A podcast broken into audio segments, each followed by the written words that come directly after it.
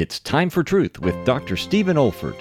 Today, Romans 13, verses 14 and 12, putting on the garment of protection.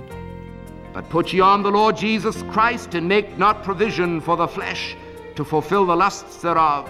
Let us put on the armor of light. Now, the word armor is a military term. Paul says, in other words, put on the weapons or instruments of light, so that we might be able to effect an impact upon the satanic world.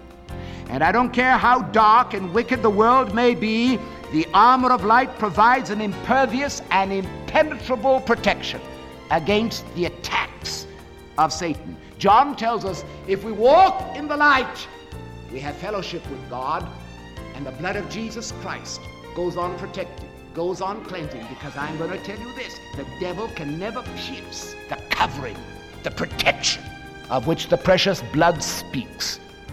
That's why John says later on, they overcame him, the dragon, the serpent, the devil, the accuser of the brethren. They overcame him by the blood of the Lamb and the word of their testimony, because they loved not their lives unto the death. This is David Olford.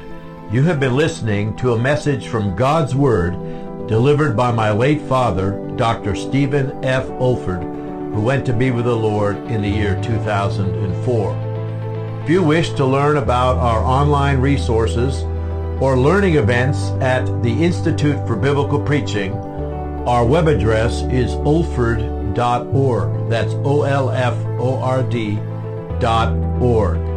You also may want to benefit from our online video training on expository preaching, which can also be found on our website. Thank you so much for listening.